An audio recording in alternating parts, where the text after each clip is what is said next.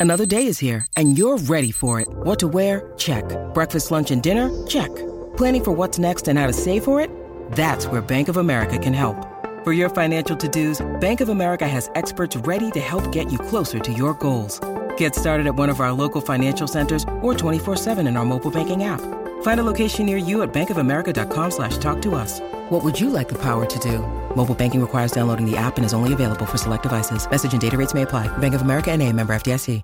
Want to witness the world's biggest football game? Head to iCanWin.com.au, predict Australia's score with a crystal ball, and it could be you and a friend at the FIFA World Cup Qatar 2022 semi finals, all thanks to McDonald's. Maccas, together and loving it. TNC's apply. Welcome back to a Wednesday night edition of Sports Day. Let's talk a bit of the round ball now. And don't forget, you can watch all the English Premier League action live with match replays and highlights and plenty more via Optus Sport, part of their team and part of ours. This EPL season is Mark Schwarzer. Mark, good evening to you. Good evening. How are you? I'm very well. First and foremost, uh, are they just getting excited in Manchester uh, ahead of the derby this weekend. Uh, Manchester United, Manchester City, both at the top of the table. This is as big as it gets. It certainly does. I mean, you look at the form, uh, particularly in Manchester City. Um, I think it's what 13 uh, out of 14 games they've been they've been unbeatable, and, they've just been been uh, in sensational form. Arguably, some of the best football that's being played around uh, around the world at the moment, and, and uh, you know, it's going to be tough for, for anyone to come up against Manchester City at this moment in time, and particularly Manchester United. Add the doubt, the derby flavour to it, uh, the pressure that goes with that, and of course Manchester United uh, losing Paul Pogba last weekend to a red card. Um, is a massive, massive blow for them. Um, so, I mean, at this moment in time, for me, Manchester City are the favourites, mm. uh, but it is all very much hotting up. And in derby time, you know that you can't always just rely on on current form. It's about the, the, the occasion, who deals with it the best, and uh, teams always, or more times than not, lift themselves to another level. And we've seen Manchester United uh, last week, 3 1 winners over Arsenal. Arsenal now in fifth, just sliding down the table. It's besides Manchester City just building a little gap at the top, it's still anyone's guess in that top five. Oh well, yeah, of course it is. Yeah, I mean it goes down to. I mean, if you, you want to, if you want to uh, include Burnley, you know, which is a real surprise package so far this season, in seventh. You know, they're on the same points as Tottenham. Mm. Uh, they're only you know four points off fourth place in Liverpool. You know, I mean that that's what we want. We want a healthy sort of competition throughout the course of the season. The more teams involved in in, in those places, the better it is. It makes it more exciting. Hopefully, you know, those teams can also close the gap between themselves and Manchester City. Uh, we don't really want a one-horse race. That's why it's, you know, even if you're you're not a Manchester United fan, um, you, still want them to win on the weekend just to close that gap to show everyone that Manchester City are human and they are beatable.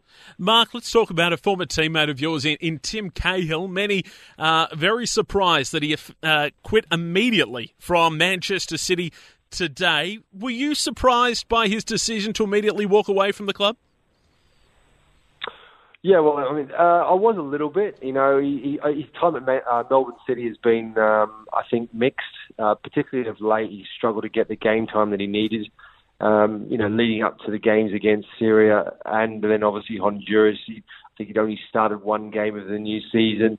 Um, and at his age, he's just turned 38. It's, it's imperative that, that he plays more regularly. Um, and he knows, you know, to have any opportunity to play at the World Cup next year, um, he needs to get game time under his belt. Um, and the longer it goes on without him playing, you know, the more difficult it's going to be for him.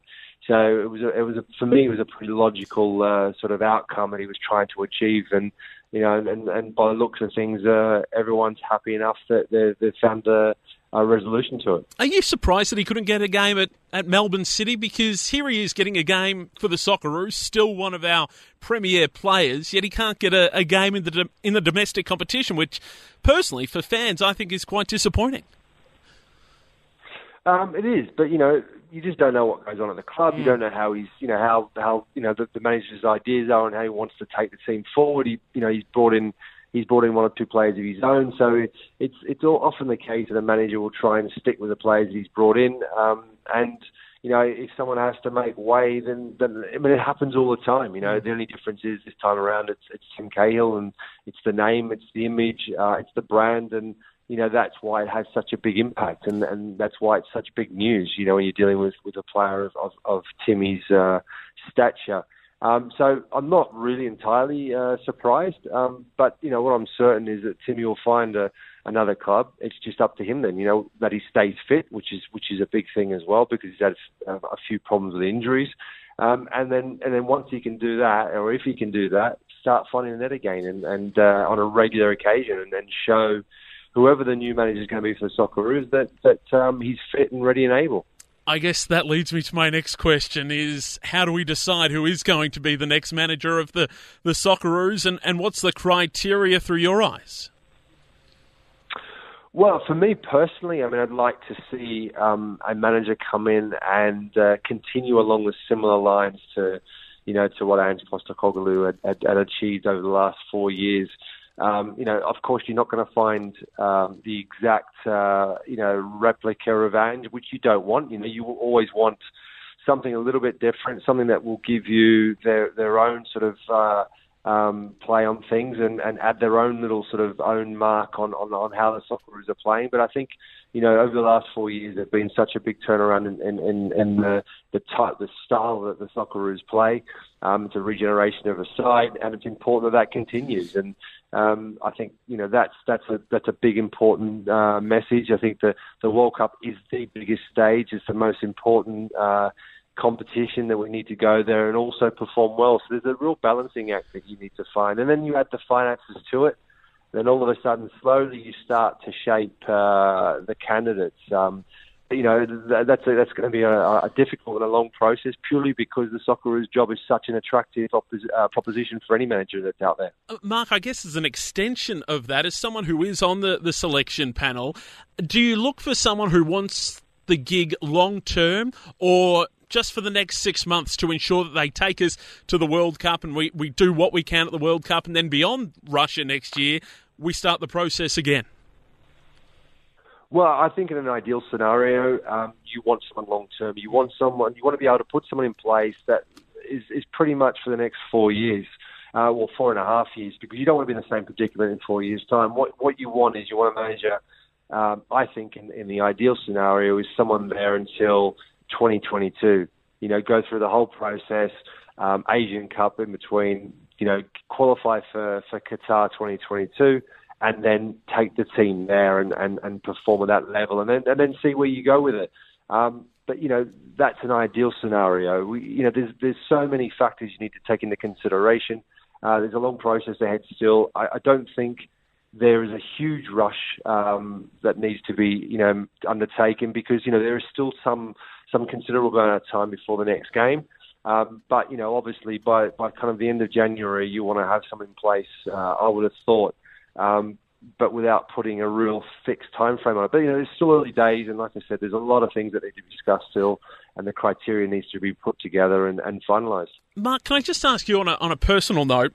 Do you harbour any concerns for the, the FIFA World Cup in Russia next year? The reason I ask this is that the, the man overseeing the World Cup organising committee, uh, Vitaly Mutko, uh, has been banned by the IOC. He was the man that oversaw uh, the illegal operations in Sochi at the Winter Olympics uh, four years ago. He's the man that basically is the reason why Russia won't be competing in the Winter Olympics next year, yet he still is overseeing the World Cup for Russia, uh, arguably the biggest event in 2018?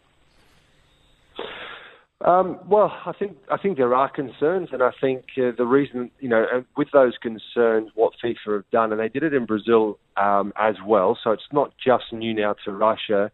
Uh, every single uh, doping test that was conducted was controlled fully and entirely by uh, by FIFA, mm. um, and all of the all of the samples were sent back to to um, to Switzerland which obviously, as you can imagine, uh, logistical uh, term would be quite a nightmare. But they managed to do it, and they managed to get a result back um, before every single game, before the next game of that that, that, that result that was, or that sorry, that test that was made. Um, so they're going to do exactly the same for for Russia. Um, which hopefully then would uh, eliminate any concerns that, that, that maybe something was tampered with, and that was obviously one of the issues with um, the Olympic Committee and, and, the drug testing that previously was under, uh, had been undertaken in Russia. Um, so I think that you know they are trying to put measures in place, and um, what happens with an organising committee and who's involved in it, um, obviously that's down to Russia. But I think overall the World Cup is the World Cup, and hopefully, and I, I believe that you know the, it's big enough stage and enough eyes on it that, that things will be run in in the best possible way. Do you, do you think in an ideal world though that FIFA puts a fair gulf between itself and the Russian organising committee if if this gentleman Vitaly Mutko is to continue running it? Well, I think I think um, overall that FIFA as an organisation obviously has their own issues and, and their own issues of, of, of trust. Um, uh, that that's been obviously questioned uh, for a long, long time now, and it's only sort of slowly starting to to realign itself, to to re you know reinvent itself, and try and clean up its own organisation, and that that's obviously you know that that that in itself is, is, is such an important step, um, and then there's definitely got to be a distance between between FIFA and any any organising committee, regardless of which country it is in, and FIFA have to be seen as being the you know whiter than white. You know they are the the governing body, they are the the the, the governance of the world game, and they need to be seen that way and, and conducting themselves that way. So I think that that in the in the first place needs to be a given. And at the moment, FIFA is still trying to build those bridges and prove to the world that they are um, uh, an organisation that is doing the right thing and, and, and, taking the organisation in the right direction. Mark, always appreciate your insights. Socceroos legend, part of the Optus Sport team. You can watch all the English Premier League action, their match replays, their highlights, all there for you on Optus Sport. It's Tyre Power's Big Footy Final Sale. To kick things off, you can get the power to buy three and get one free on selected Toyo passenger car and SUV tyres. Tyre Power's Big Footy Final Sale can't last. Visit tyrepower.com.au now.